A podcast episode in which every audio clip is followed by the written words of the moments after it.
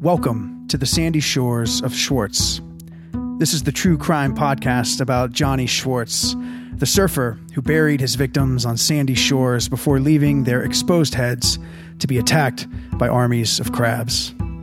Johnny Schwartz started terrorizing the West Coast before moving to the South Coast and was most recently spotted on the East Coast before being arrested by the FBI. I was fortunate enough to interview Schwartz last June before his arrest, and I have a clip of that interview. But before I play it back, be warned that Johnny's surfer accent is very strong and sometimes hard to understand. I mean, like first off, my given name wasn't Johnny. It was it was Dylan, but that's not nearly radical enough for me. Mm-hmm. And I knew I just kind of had to take this world by storm, kind of like I take life by storm. You know, if I see a gnarly, if I see some narnar forming off the coast of Micronesia, I'm obviously going to tackle it. Okay, mm-hmm. and I just want to start off by saying I didn't start the war. The war started me. And so, like, I was first attacked by crabs when I was a little silver surfer. Um, and t- to be TBH with you, like, I don't feel like these allegations are totally justified. I'm just trying to get some gnar out there. I'm trying to, to wax things up and shred and then like you know maybe at the end of the day sit back and and, and split a shack burger with like you know a cool chick or something. I don't know dude. Um so yeah what was the question again? Oh man. So there you have it Is that Narnar? If you're not shredding Narnar, then what are you doing in this life? Shred- That's my question for you. Shredding Narnar. That's so good. I just keep thinking about Emile Hirsch in uh, Lords of Dogtown. You just got patty slapped. you just got patty slapped. Oh. The whole the whole time you were talking, I was trying to think of a, a podcast name. So I'm like, crabs, claws, um, and then you just didn't ask me to come up with that. So I waste I wasted all my time. Yeah, the sandy shores of Schwartz. I gave it to you at the beginning. I just breezed right past that. Oh, thank God this is not the sandy shores of Schwartz. Gentlemen and ladies, ladies and gentlemen, this is a show that Ryan, Michael Shaver, and I, Colin Apsher like to call Bard to Death.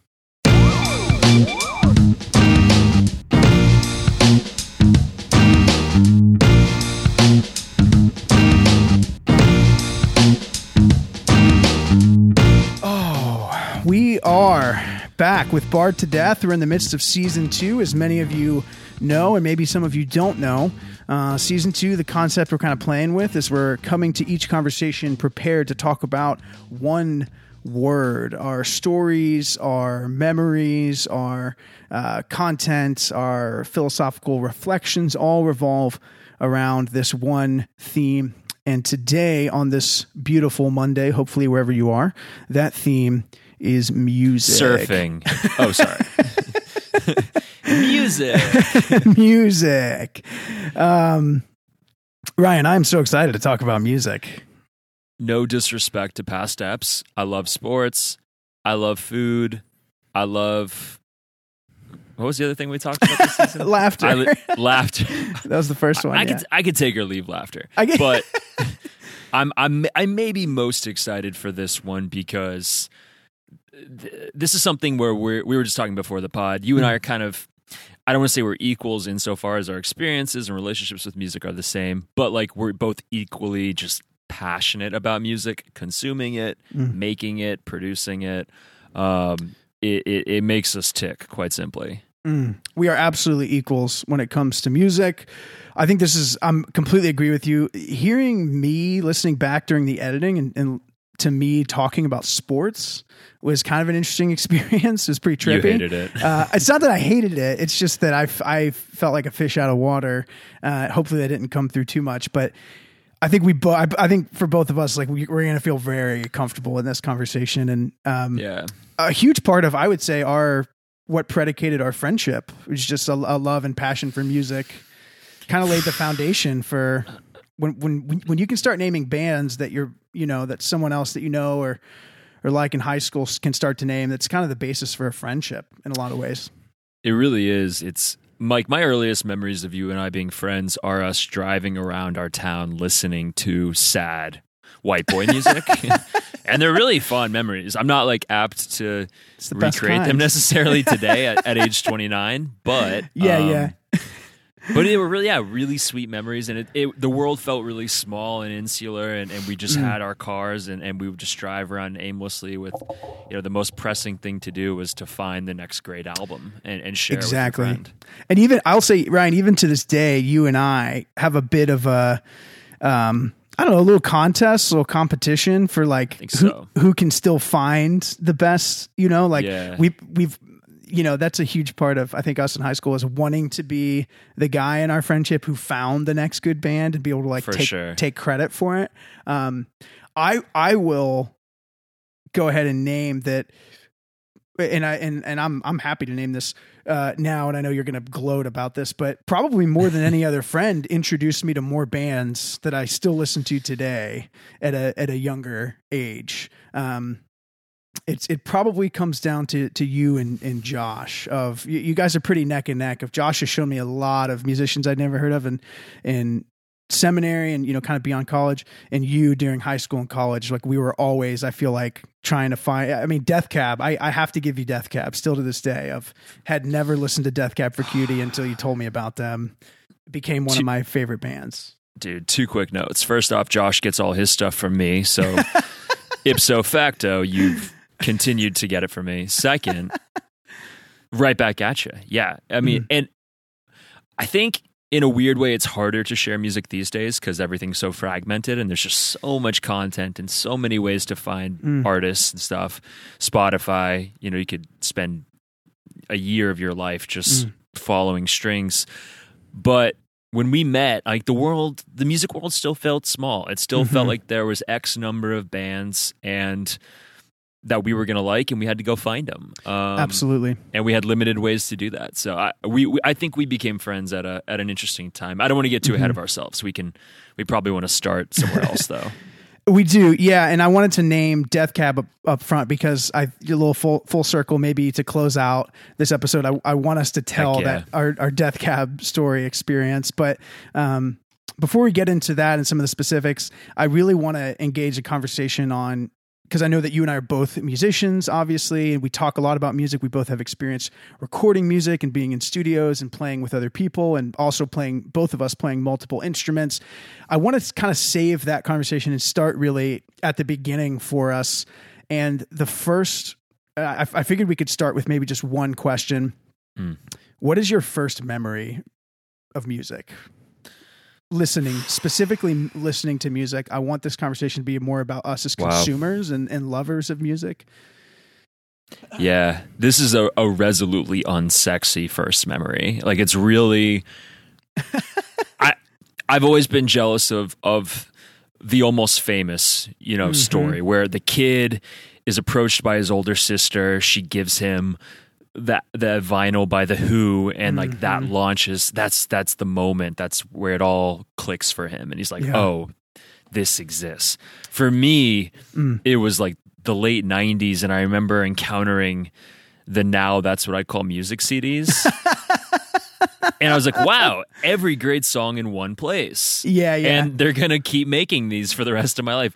I remember having my parents buy me now one that was the like original, like manufactured mixtape, exactly. Mass a mass produced mixtape with like the hits.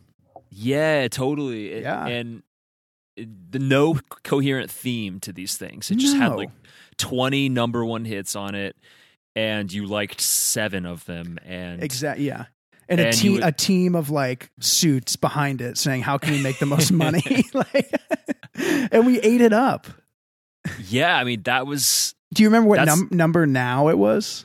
i remember it was now one and i think the first oh, track Jeez. the first track was a janet jackson track if i remember i don't remember which song but i remember that was number one and then like uh you know like the verve might have been on there Oh, the Um, Verve, dude. dude should we should we pull up the track list A little bittersweet symphony.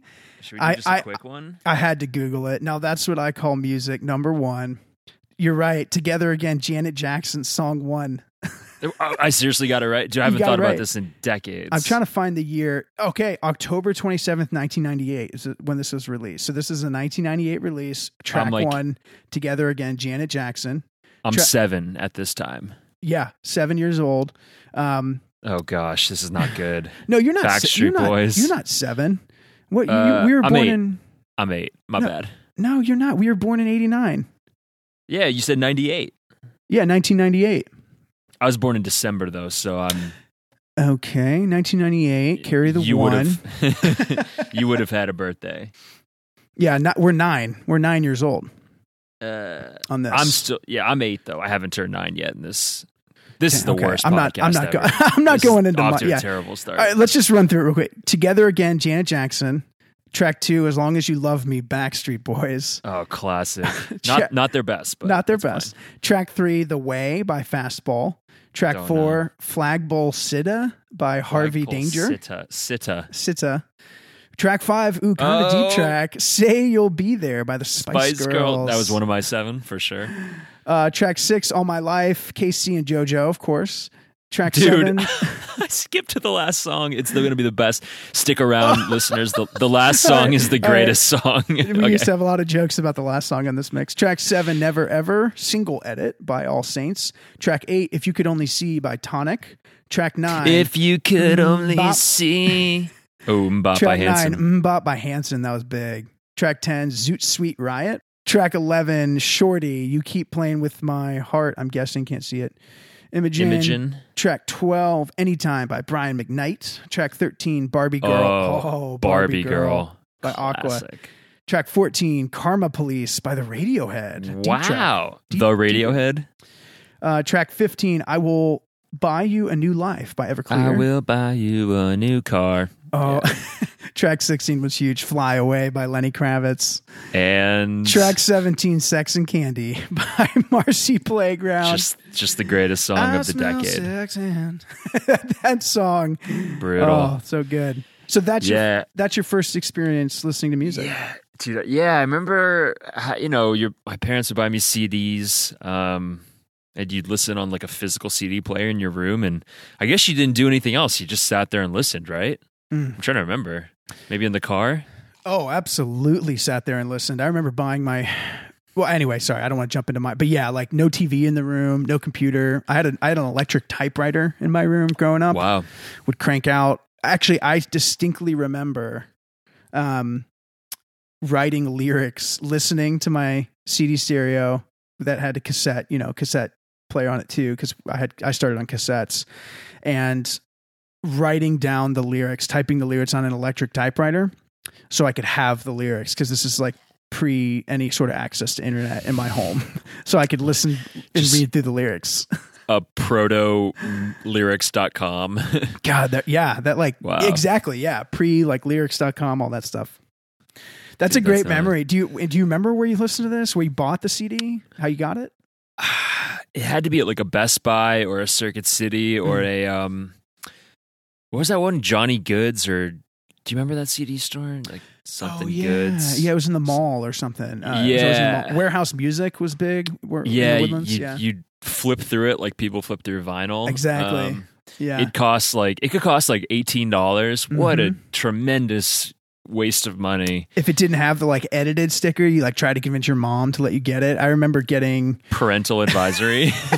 Yeah, Take Off Your Pants and Jacket sticker. by Blink 182. Yeah. That was a seminal record for me. I remember getting the edited ver my mom making me buy the edited version. So just missing words left and right. Yeah. um, yeah, I feel like I'm a little insecure about that first kind of significant memory, but at the same time, uh, it seems probably representative of kids who grew up in the the mid to Mhm. late '90s. That like CDs, and you'd see commercials for these things, and you'd be like, "Oh, I'm going to buy that CD now." Um, Mm. Especially if you were nine and you really didn't know better, like Mm. you were just kind of force fed now, and that's what you listened to. So, Exactly. um, yeah, and I remember my buddy Scott like knew all the words to every song Mm. Um, at that age, and I was like, oh, like that's what I aspired to be. Like I Mhm. wanted to be a person who knew the lyrics to every song, and uh, and his mom let us listen to Old Dirty Bastard. Uh, so Oh. just Love his it. mom, a little more liberal with the old, uh, music. Sh- Sharon, Sharon wouldn't let it fly. I love Uh, it. She was the cool mom. ODB, yeah, the cool mom on the block. Um, basically. So yeah. I- How about you?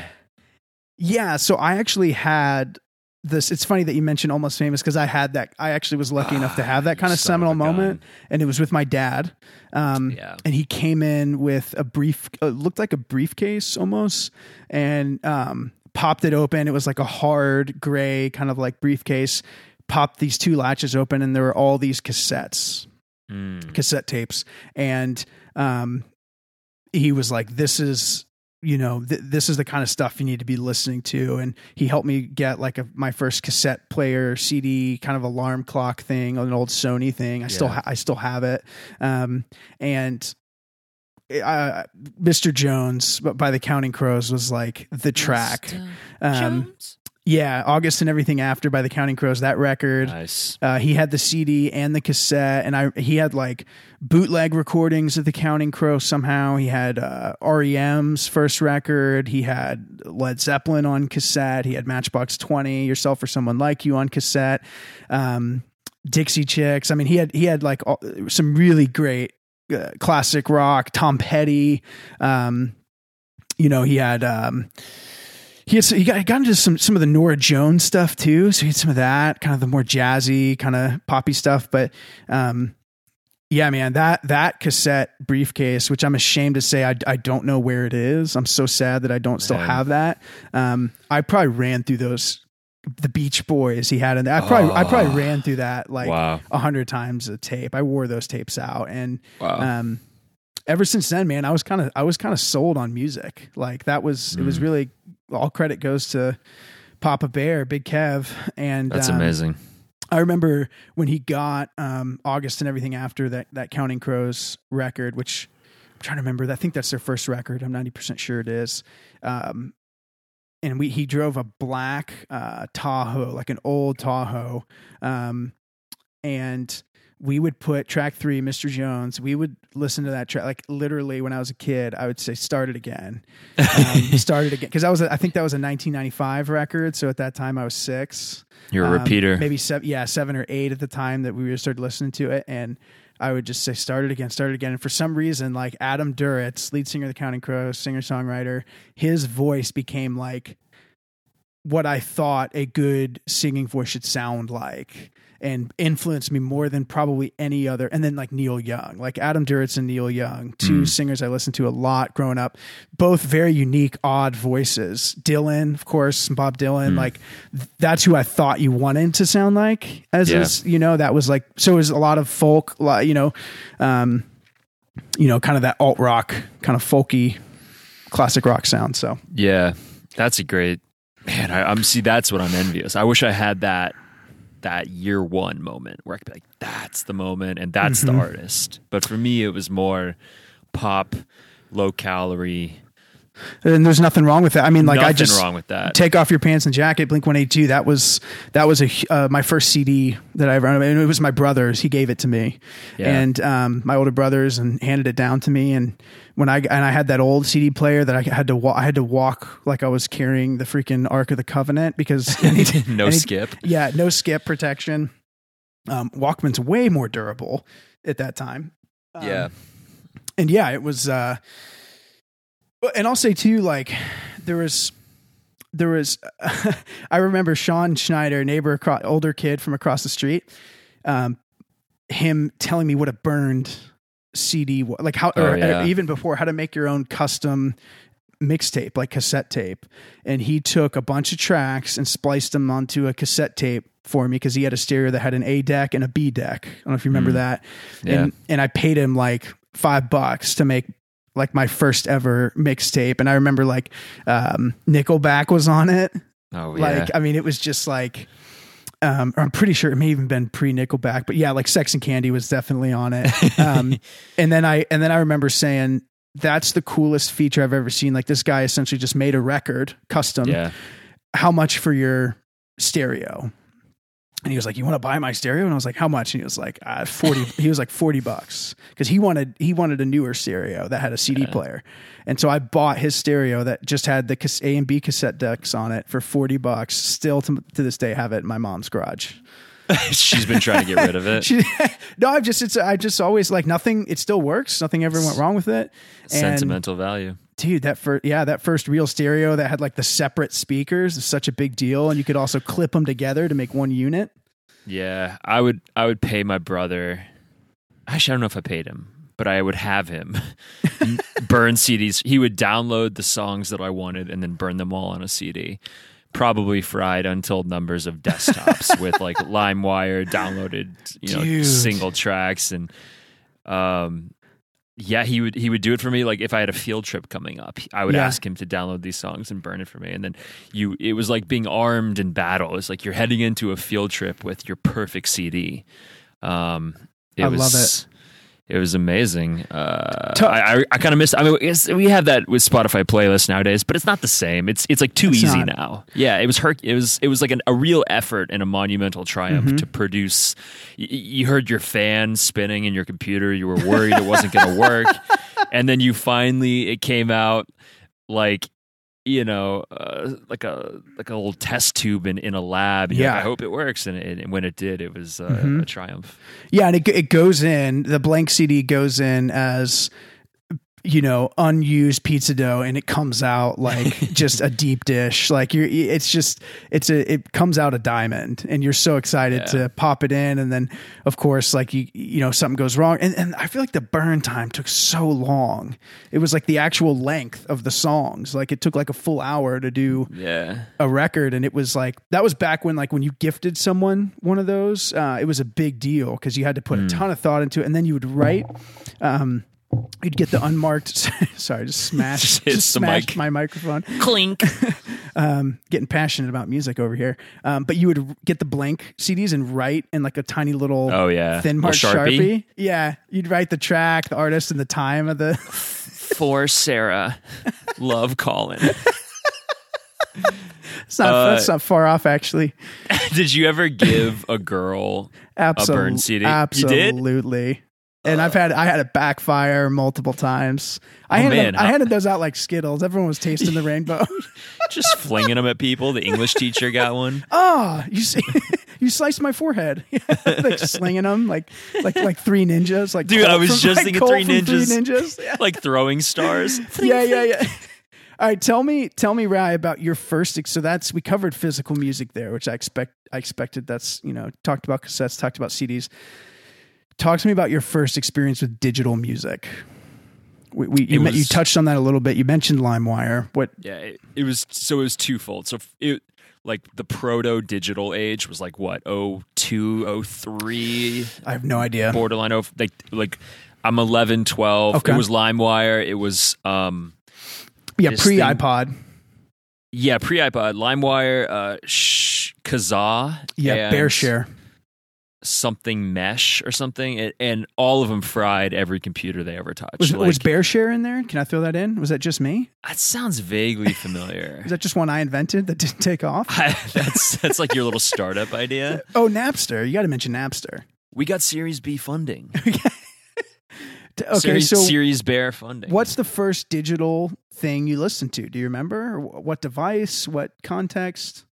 So I don't remember like what the end. I think if it was downloaded on LimeWire or something, it, it, it went on a CD. But I do remember getting iTunes in my in an iPod for the first time, and I Hmm. remember the very first three songs I downloaded. Um, because for a while there, because it costs like a buck a song, right? So Mhm. when you're 13, you can only download so many songs.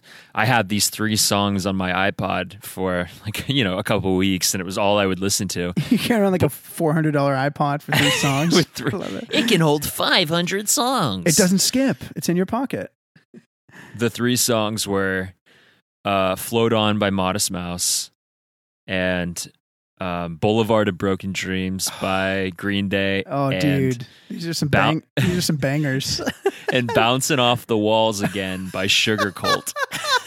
Their band was called Sugarcult. I haven't heard the term Sugarcult in so long. Oh, that's so good. terrible little alt rock band. terribly awesome. Oh man, I'll ne- Sugarcult. That's so funny. Those three. I, I don't know why I remember that. I guess just because that moment. I mean, the, we all remember the iPod. It, it Oh, my God, It changed everything. It blew open your brain. O- original had the orange backlight on the four touch buttons. You know that there was not a click. It was a click wheel, but you couldn't actually Right. click it. It just made the clicky noise, and then it all Yeah. all touch, no buttons, all touch sensitive. That was their thing. And I don't know who does. I guess uh, we have Steve Jobs, rest in rest in peace, to thank for it's this. But pronounced Yobs. he made this great device, and for whatever reason, he made the backside of it scratch up more than a freaking. So- like, why was that so? Every back of every silver iPod was so scratched. Like, For a minute, you could look at yourself like Narcissus in the pond, and then quickly. let's take you- the most could- delicate mirror and like stick it in your jean pocket. Yeah. And then you bought, you had your parents buy like an $80 iPod case that was Mhm. like, looked like a tank or a transformer, and then it didn't fit in your pocket anymore. And no, and you couldn't It like quite get the headphone jack in there the way it needed to Yeah. be. Kind of like bended it a little bit. yeah, it was. Bended it, bent it. Did you, you got an iPod? I did have one. Of, I did have the first iPod and was overjoyed. And uh, uh, yeah, I think ten thousand songs in your pocket was their thing.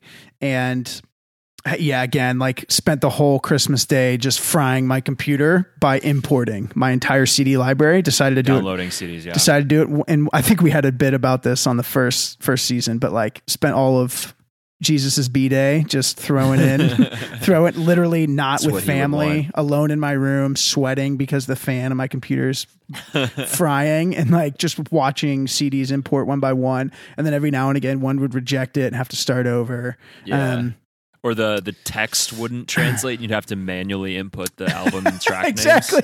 Yeah which was a disaster. And i remember finishing like most of it or maybe all of my library in like one day exhausted just staring at my computer all day working harder than i've ever worked before. Take my headphones take my ipod. I go to i go to the st- the andrews house. And because we did like the steinbauers the andrews Yeah. the bears we did like a little christmas party around then or something.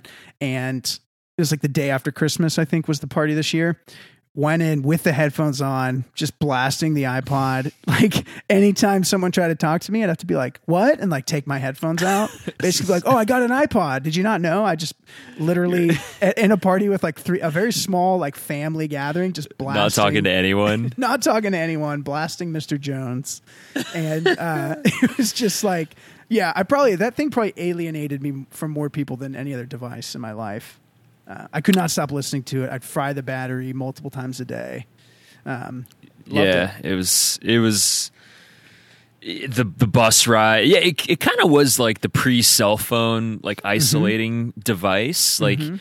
They had games. it was it was the first thing. Like I we I would play poker with my friends, and then I remember everyone hmm slowly talking less and like would have iPods in. Yeah. sunglasses on. We're betting like five dollar buy in. Yeah, we, we got together with like our eighth grade friends, gambled, and didn't talk to each other at all because we had upside down sunglasses like the Flying Dutchman on ESPN, and would would have like And an iPod. Yeah, because we saw Tobey Maguire do it at the World Series of Poker, and we all we Yeah. went. Yeah, it was like a hat, sunglasses, and the iPod, completely oblivious to the game in front of us. And m- meanwhile, every time you got like a good hand, you'd like sit up straight and totally give it away. like, You, like, yeah, but the sunglasses are working. You hear like heavy metal being turned up on the iPod, like You Slayer. just, you just hear "I've got the golden ticket," the Willy Wonka soundtrack when you got pocket aces. It's like all you hear is like the click, click, click, click, click. I think Colin has. I think he's got pocket kings. oh, that's so funny. Oh, little little bullets, little pocket aces. Oh, you- you just fold to it. throw people off the scent. Too rich for my blood. A little seven two off suit, immediate fold. Mom walks in with pizza rolls. Oh, thanks, Lynn. Oh, I said bagel bites. That's so I don't dumb. know why that was so funny. Oh, thank you, thank you. Um, Um, yeah, Okay, yeah, for- that was that was that was unreal. Wait, so we're we're at the. Yeah. Can I can I ask a question yeah, of course. on my own pod? Can I can I ask a question? Just asking for permission. Um, I feel like in my life, this is not a question. Doesn't sound like a question.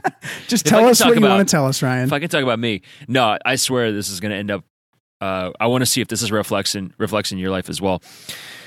I have kind of like as far as the listening, like there was there at some point there was a break, Mm. and usually I think it happens around age 13, 14, 15, where you go from kind of just consuming what's put in front of you, whether it's the radio or whether it's your dad giving you these tapes, to all of a sudden there's like a snap and you realize there's a whole other world of music out there. Mhm. There's a whole other class of bands that you're that you now discover and now are able to discover and all of a sudden you go from like just kind of accepting the music that's put in front of you to kind of curating and you discover that band that Mhm. band and that band it changes the game for you Mhm. and it's the first band that you discovered on your own that you're really proud of and it, uh, the word break is just the, the the most apt word in my head because for me I, I remember that moment I remember it clear as day I remember how I discovered these bands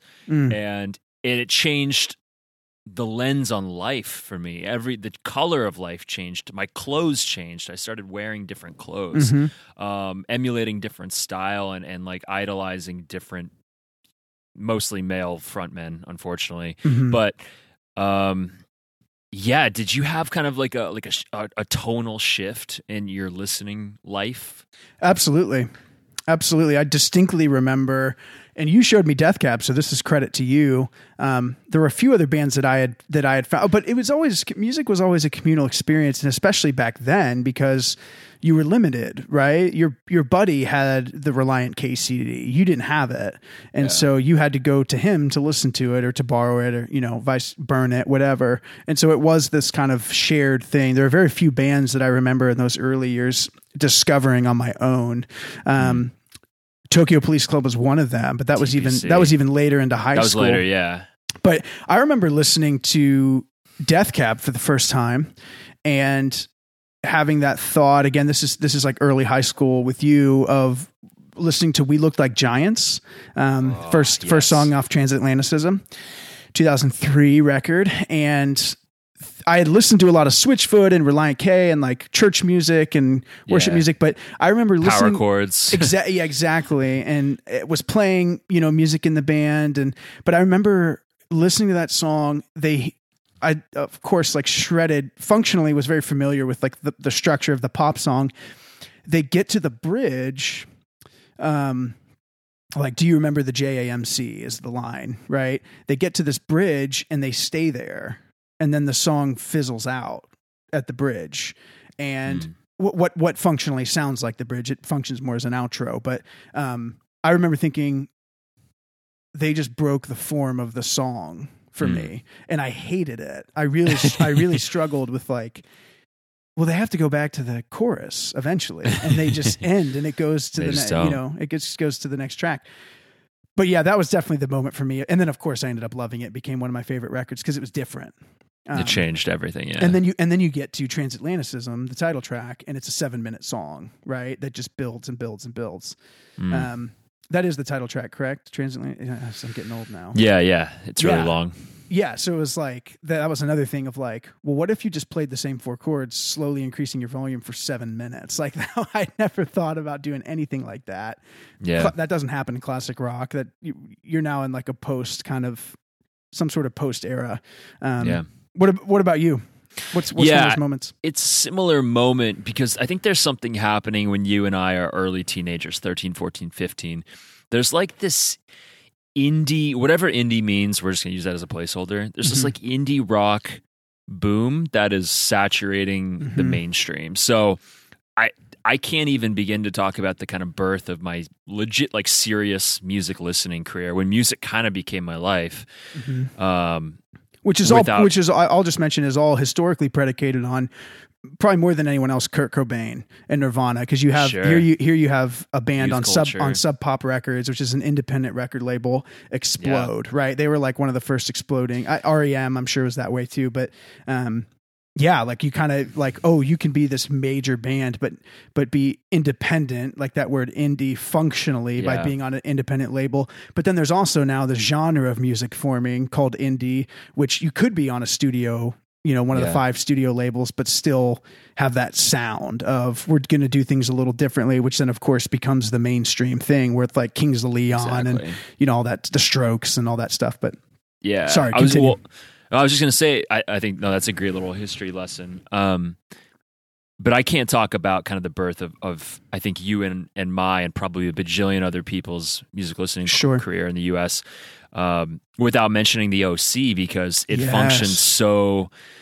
It, it, this character Seth Cohen, who, who's you Mm. know almost twenty years later, it's really easy to poke fun at him Mhm. and see what they were going for there, and it's on Fox and it's like Mhm. handcrafted again by suits he's wearing Vans. Yeah, yeah, yeah, but that show launched all these quote unquote indie artists into Mhm. the mainstream like eth- like ether, hmm Death Cab, The Killers, uh, Rooney, Phantom. What was Phantom Planet? Was the theme Phantom song? Phantom Planet. Yeah, Yeah. all these these bands which lacked the Walkmen were on there. the- they all Yeah. they, and they lack tremendous diversity, like tremendously Yeah. lack diversity. but The Killers. I mean, yeah. this was a different time and we were younger obviously but like all of a sudden this like kind of sad moody anthemic atmospheric Mhm. indie rock is being launched into the stratosphere and Mhm. overly it's- expressive, emo, kind of leaning on emo a little bit.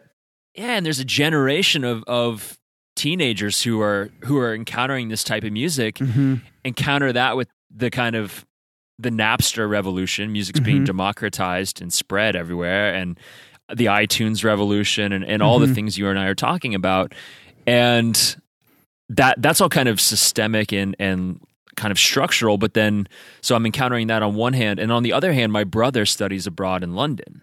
Mm. And he comes back with bands like Bloc Party, Oh, Arctic Monkeys, Franz Ferdinand, um, oh, American Ferdinand. band. Yeah, American bands like the Strokes. Mm. Uh, I, I kind of found Interpol on my own, Oh, but love there's them. there's all these bands that like the personal for me is colliding with the structural and Mm. and and at age 14 15 i have this break and all of a sudden music Mhm. becomes such a large part of my identity and who i am and how i see the world and of course it's tied up with like now girls and you're you know you're becoming Mhm. you're into girls now and and uh, you're uncomfortable around them so and what are all these songs about how these sad boys can't get girl you know it's it's on some level satirical but i, I don't want to make it a joke because it feels really real eh, when you're 14 and 15 Mhm. and uh, I spent most of my free time trying to to consume and find music kind of along these veins. Um, Mm. And I think it's a really unique time. I'm not sure if there's anything like it before or after. Um, I don't know. I'm all over the place here, but yeah, this is it's kind of a rush of thoughts when I think about uh, think about this. For sure. De- yeah, definitely like the nucleus of, I'm sure puberty has a lot to do with that too. I mean, like we're talking about sure. pivotal years, right? and that like emotional explosion, I think is definitely contributing to more emotional music. But yeah, there's, there was, and, and you know, when, when I talk with people who are like, I don't, I, I was talking to someone recently and who said, I don't really listen to music. And I just kind of had that thought of like, uh, one, I'm talking to a psychopath. Uh, Yeah, that, I don't. I like everything. I wonder where No, the you- body no, you is don't. buried was my first thought. No, I'm kidding. but yeah, no, I, I just, I don't know. Yeah, for me, it was like this crazy, like what you said, like that was the nucleus of, of, of it, of, Yeah. of, and, and I remember like, and I, well, I know we'll, we'll get into like playing music, but even like, I'll just mention like saying to my mom, like, I want to be a musician at a young age. And then like, she's like, great. Like, well, let's get, let's get you piano lessons and like learning classical piano and be like, this is not what I, and then like, okay, great. Let's get you to play trumpet in the school band and then playing, Yeah. playing trumpet in the band and be like, this is not exactly what I had in mind. um, till eventually like finding my first garage band, which I want to save some of that conversation, but like, yeah, like having that like almost that like I want to participate. This is uh, this is so good. I have to participate in this in some way. I have to contribute, even if it's bad, um, because this is like the sound. It it's sounds like the soundtrack of my life, you know. yeah. And um, yeah, I don't know. There's something. I think there's something really beautiful and, and powerful in that. Um, let, let me. Can I zoom out for a second with a question for you, Ryan? Yeah, yeah, for sure. Let's just totally zoom out here. Uh, why do you listen to music? I don't ask those questions, Colin. I don't. I don't answer them either. Oh wow! I'm, I'm guessing you and I that's probably fun. cover on average a record and a half, or maybe two records a day of Uh, music. Uh, maybe even sometimes if you're listening to music throughout the day, like the other, I probably crushed 12 records the other day just while working. yeah, What? it's it's old. Spotify is is constantly running for me. Um, wow, What I keeps you coming back? I think it's probably two things. One is raw emotional response. Like there's nothing like the feeling of discovering a song that makes you tick. And I don't know how else to explain it, Mm. but for some reason, some songs make you tick and others don't. And Mm. when you find and there's degrees, right? Like some really mess you up and hit you hard and like you can't stop playing it. Like you just put it on repeat and there's nothing like that emotional re- response in this Mhm. in this life. Um, and then second, I think there's some sort of solidarity. I see myself in this song. Whatever is being sung about, whatever is being created and produced in this song resonates with you, and you feel like Mm. it either expresses what you want to express or tells a story that you you know identify with. And there's just like you feel less alone. Mhm. Um, and maybe that's rare and it's certainly different than what I described first. But outside of just like I enjoy it, I think that's what's happening when I when I I, I resonate with a song or an Mm. album or an artist. Yeah, I don't know. What do you think on that? That's that's a super fundamental question. Yeah, it is. And uh, I think part of it is like I listened to music because my dad listened to a lot of music. I think that's just an honest response of like it was kind of handed down to me in a way. Um but also like I don't know, like I remember listening to like I think a lot of it has to do with the view of manhood in the South for me and in Texas of listening to Robert Plant from Led Zeppelin for the first time. And here's a guy who's screaming and wailing and who's, sa- who's making his voice sound like a girl. Right. And, and who's expressing, um, this sadness and Adam Duritz, you know, the Counting Crows having this kind of whiny, you know, kind of like, oh, like he's, he's expressing things that, this like type of sadness that you're really not supposed to talk about as a man and like he's being emotional in a way that maybe we're not supposed to to be as, Oh, as men yeah. right and like it kind of felt i felt like it kind of gave me this permission to like it was like yeah like listening to robert plant like uh you know i can't quit you babe and he does starts out with this oh you know he's like just starts with this kind of wail it's like it was like hearing my soul for the first time being like oh my god like Yeah. i've I've wanted to make that noise, but I didn't know how or I could in what context. And and they have they have these this permission to do it because they're rock stars. And in the midst of that, they're getting ladies. Like you know, like- like- and there's a lot of problems that come along with that. Yeah. of course there's a ton of problems with that, but it's like yeah, like oh my gosh, like these guys are being kind of effeminate in a way, and it's and it's viewed as very manly.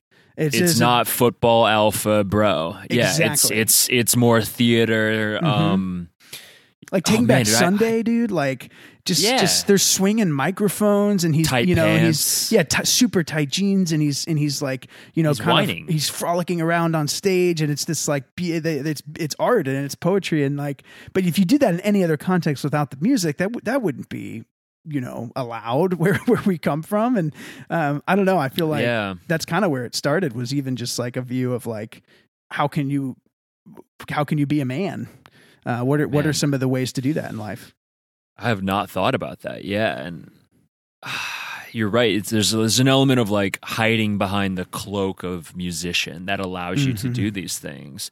And when we think of Kurt Cobain or Paul McCartney or Jimi Mhm. Hendrix, we're not thinking of effeminate men. We're thinking of oh these are these are men, but exactly these are sensitive men. These are um, emotional who, who who are talking about their emotions, and, and I think you know we can talk about the South because we spent so much of our life there.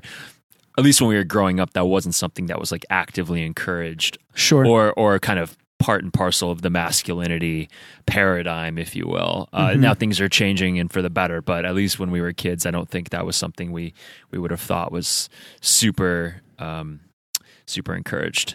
Yeah, for sure. Yeah, and like I'm even remembering the Beatles and uh, while my guitar gently weeps that song, and it's like Yeah. even that title, like you can't gently weep.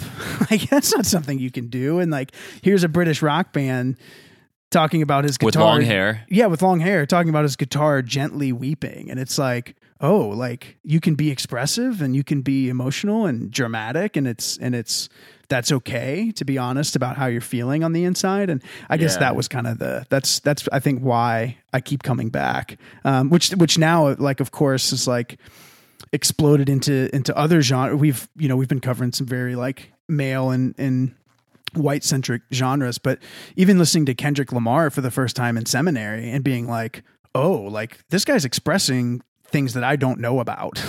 You know? Exactly, and it's really interesting. I'm getting a window into another world here um based on his you know po- very you know very poetic experience of of of what you know his what his life is like. And um and even getting to to travel that line into other ways of thinking and other genders and other um socioeconomic status and all that you know just other situations to where it's like you learn about people's lives through music. And and I, I don't know. I've always been attracted to you know kind of I as a folk kind of singer songwriter I'm always attracted to the storytelling of it.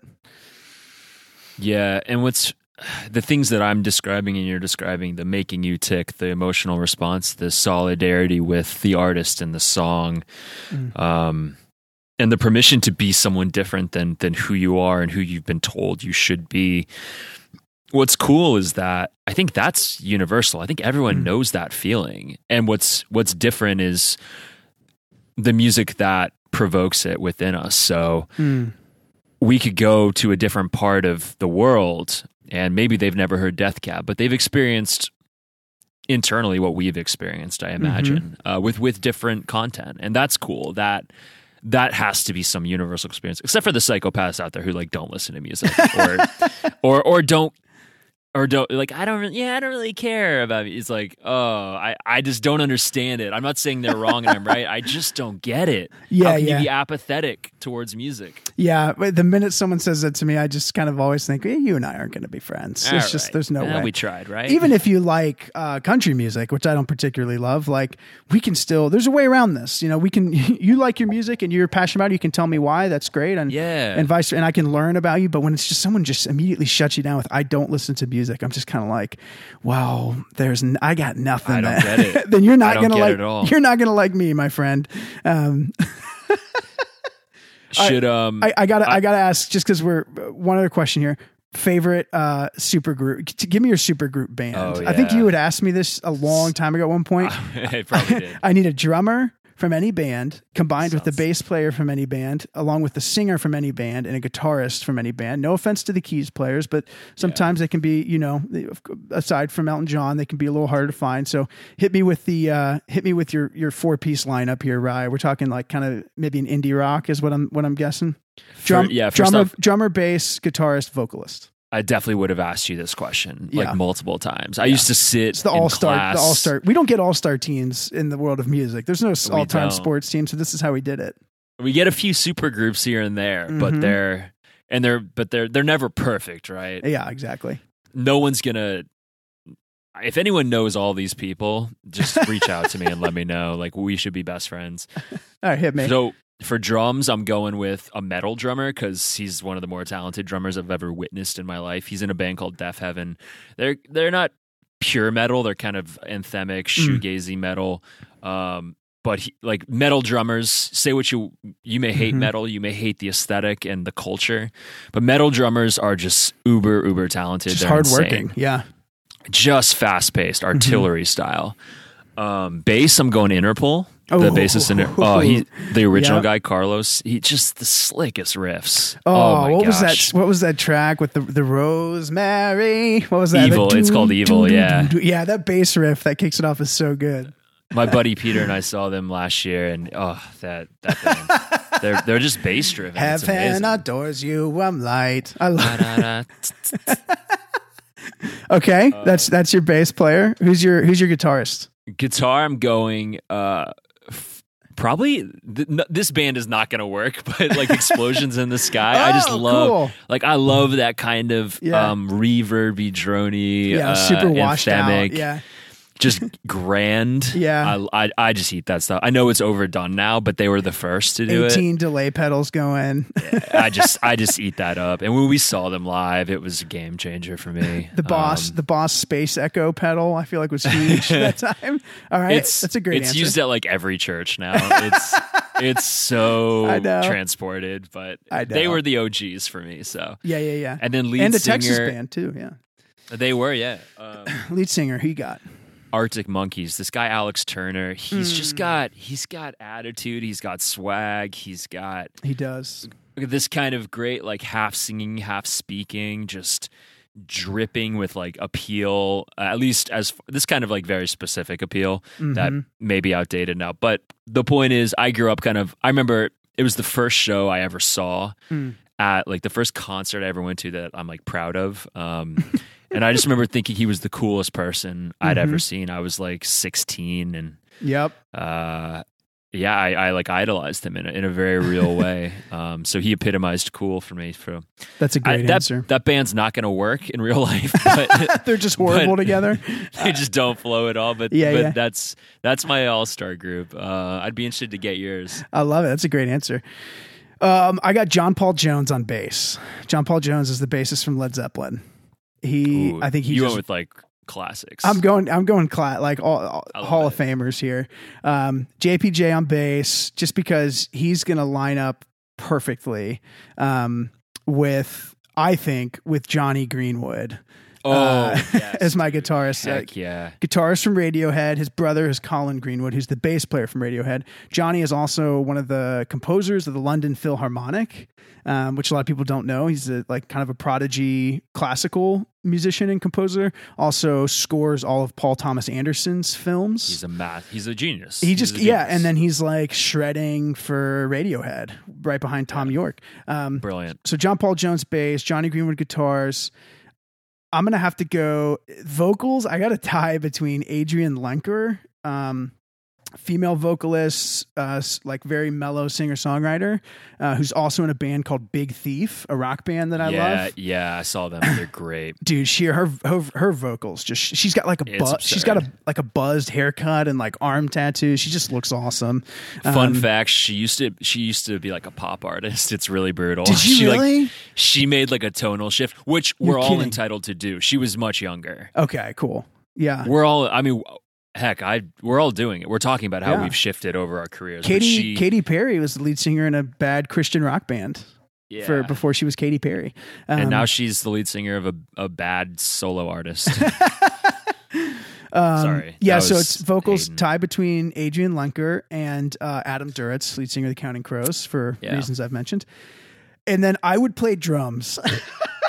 you narcissistic son of a gun. I'm not saying this is the best band ever, but like I you just want to be in the band. I just want to be in the band. Drums was like my first love and first instrument I played in the in the rock and pop music world. So I would say like because you don't need to be a great drummer eh, all the time, and That's I'm not. I'm a drummer. Yeah, exactly. but I would love to like yeah, just be a part of it and like I feel pretty confident on drums and then just being Keep able to like not have to book the gigs. Like I'm fine to I'm fine to carry the gear but not have to like carry the songwriting, I feel like.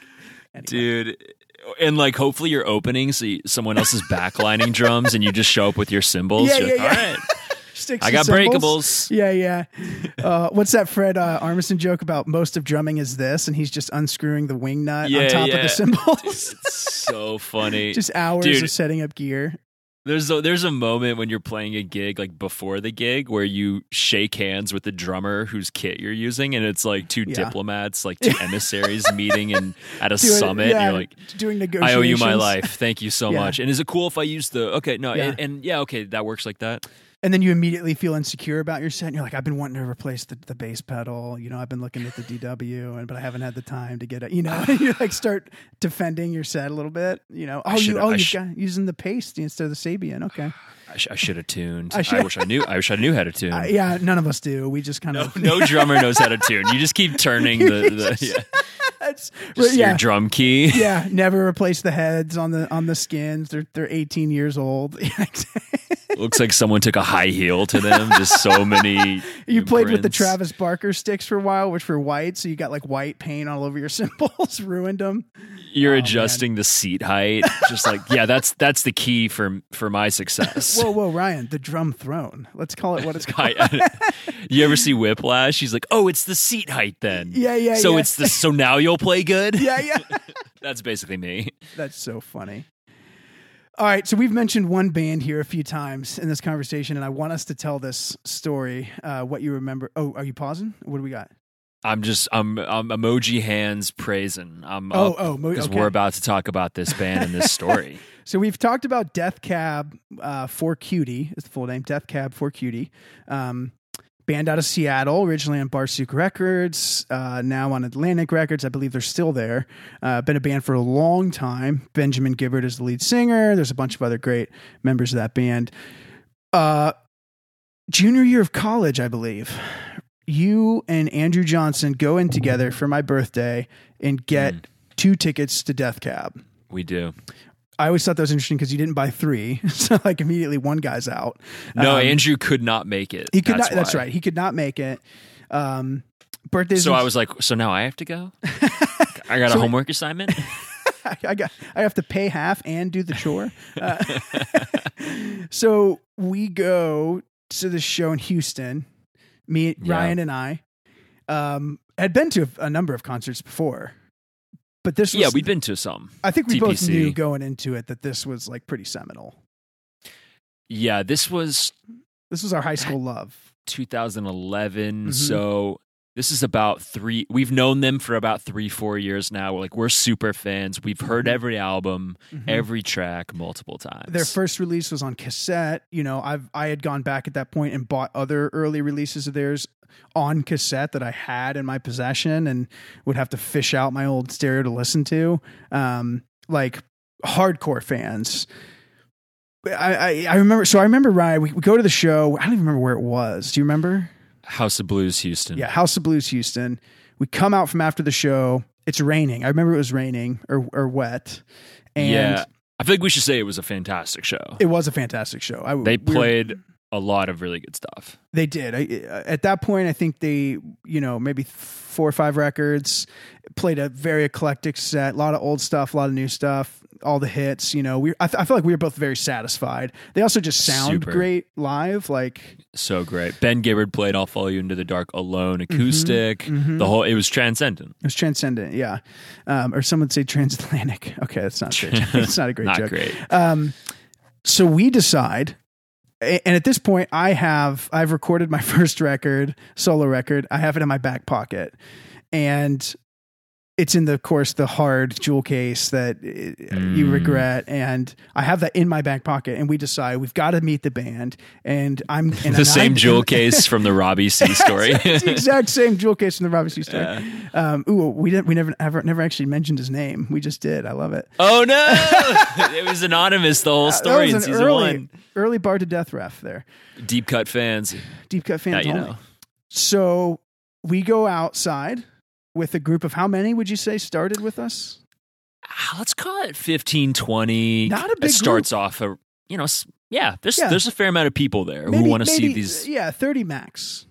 We're waiting. Yeah, at its peak. Yeah, and we're we're near the tour bus. It's like eleven o'clock, eleven thirty. Yeah, eleven o'clock, eleven thirty. Weeknight.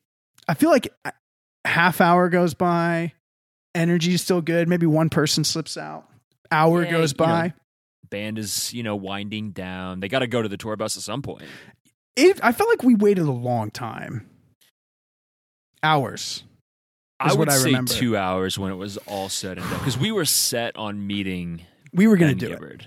Yeah, we were set on meeting Ben Gibbard, and I remember, Nothing else to live for. I remember seeing Chris Walla, the guitarist and producer, and who's the bass player's name? Oh, I jeez, think Nick. it's also. Oh, it's Nick. It's yeah, Nick's it's Nick Nick, uh, Harmon or something. Something. Nick Horner. Nick- yeah, we're getting we're like warming that. it. We're we're zoning in. Chris and Nick. Come We're out. super fans. we We- probably yeah. knew at the time. Yeah, we definitely knew at the time. There's actually a video of me screaming, I love you, uh, and I say the drummer's name, but I mess it up, and then you correct me. Jason. Yeah. it's all in the video. I should we should post that video. I probably still have That's it. That's great. Um, they come out, and so Ben, lead singer, frontman, not not with them, but you and I are Yeah. just like exploding with joy. At this point, I feel like there's like ten or fifteen of us. Like we'd lost a few. We the rain. definitely there was attrition. I also feel like we were under a bridge. I don't know if I'm remembering that correctly. Like they Well, parked under an overpass or something. I- Yeah, it was like the uh, like a loading dock at the back of House of Blues, Mm. and it was starting to rain, Mhm. and it was very late on a weeknight, Mhm. and we were like a we must have Wednesday at one a.m. Yeah, losers. Lose, yeah. They come out and we're overjoyed. I give Chris Walla my record immediately, so he's going to throw that right in the trash. Um, and and so at this point, you and I, I forget which Oh, record, earlier record, late '90s. There's a there's a moment where somebody we think it's It's Chris, called- we think it's yeah go ahead It's called uh, "We Have the Facts" and we're voting yes, Yeah. and it's their second or third album, but it's it's still pretty early Mhm. in the discography. it's title track right the so- the song is called ti- actually called title track. yeah kind of And the- confusing literally The, album is called something else. yeah the album is we have the facts and we're voting yes this the track is called title track and it's the f- Yeah. it's track one side one Um, Normally, the band would call it the album title, and we would say it's the title track, but Yeah, they yeah, actually yeah. called the song title track. Yes, which we thought was the coolest thing ever. a So, great song. so something is said at the beginning. wait. wait. Should we play it? yeah, go ahead and just cue it up if you can. And I'll just Uh, while he's finding that, something is said at the beginning of this track um, that essentially, in a way, maybe counts off the track. We we didn't really know what it was, but it, there's like an oh no, it. that's Yeah, here it is. yeah. So so basically, we've always wondered what is said at the beginning of this. Okay, Ryan has it for us. All right, take it back. One more time.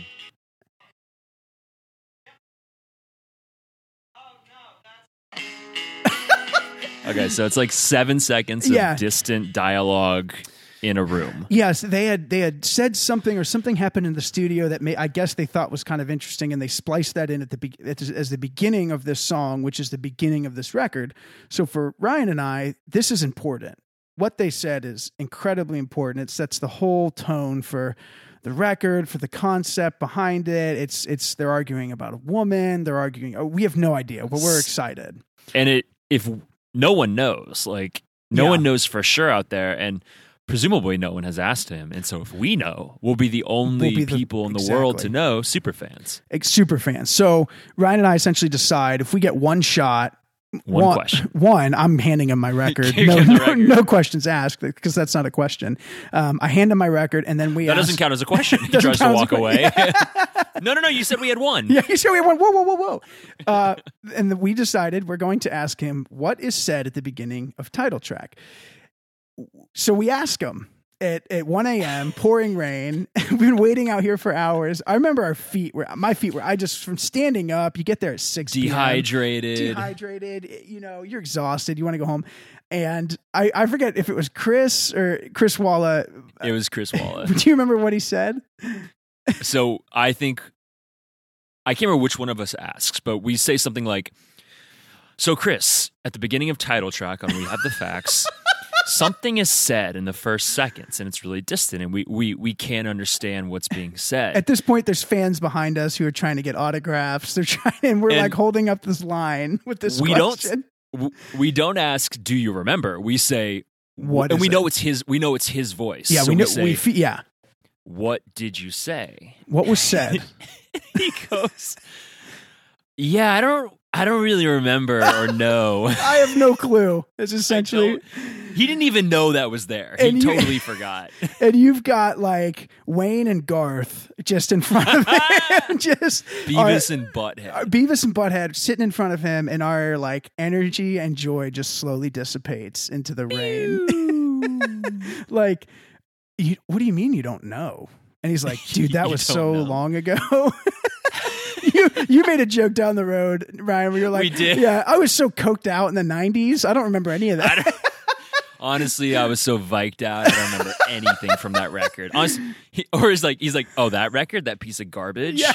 Why don't you take Yeah. that home and light it on fire? yeah, if you ever listen to that album that we did again, the big my biggest mistake. It's interesting that you guys like that record because it was a total disaster. It just destroys if I us. destroy one thing I did, Oh. I would destroy that album. And I divorced my wife. Like, all right, well that's that's a That's extreme. top shelf.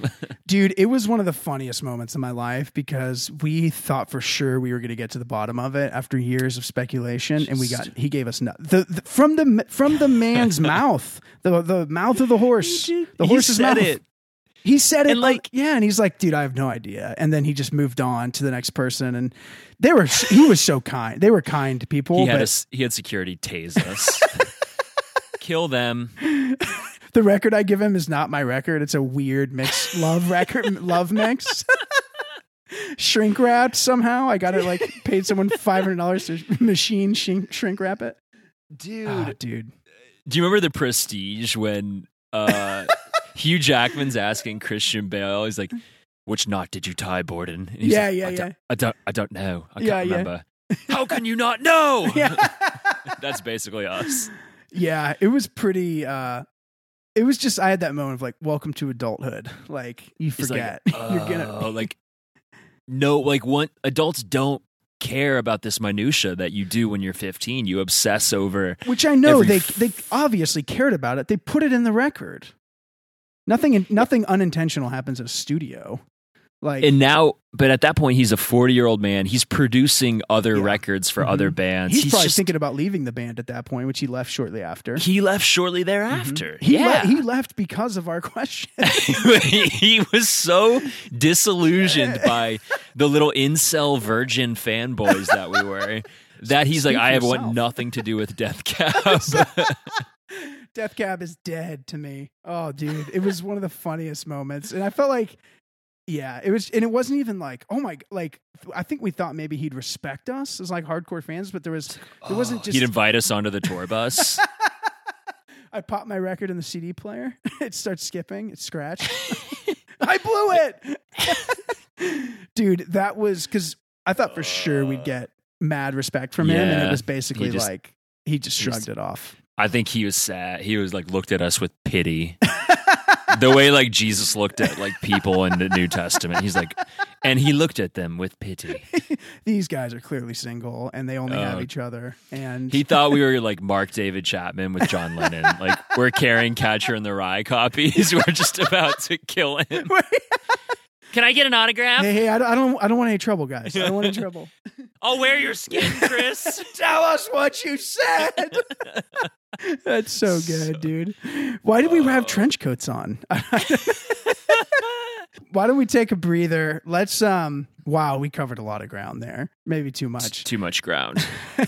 Let's put a pin in it because I want to continue the conversation with us as musicians, Ryan, and Yeah. your experience uh, us as That's part- what that's what we'll call ourselves Yeah. after this. us We're participating. artists, but I am an artist. uh, us moving from consumers to contributors for better or for worse. And Yeah. uh, let's cover that next week. Um, we'll put a pin in it. Uh, if you have any embarrassing stories of meeting your musical idols, please send them to us, bard to death podcast at gmail.com. Hit us up on IG, FB, that's that SM, that social media. And uh, we'll catch y'all next week. Anything to close us out, Rye? Uh, no, man, I have an untold concert story that we should not tell now. But like, if this podcast ever gets a season three, we gotta revisit. There's just too much to talk about with music. Yeah, There's way I- too I- much. I could talk all the rest of my life about music. Um, thank you, listeners, for partly humoring us. Hopefully, you identified with Mhm. some of this, and, and looking forward to continuing the conversation in a slightly different light next week. All right, we'll catch you guys, AC Slater. See you later. That's my line. I Stole his tagline.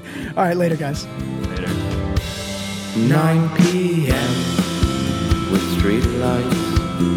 It's never too late to readjust your seat.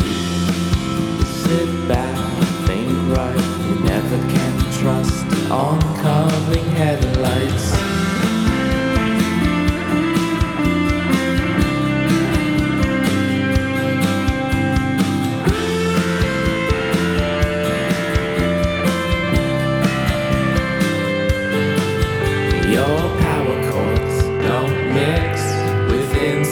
Sincerity. You're my luchador in spandex, so call me if you need me.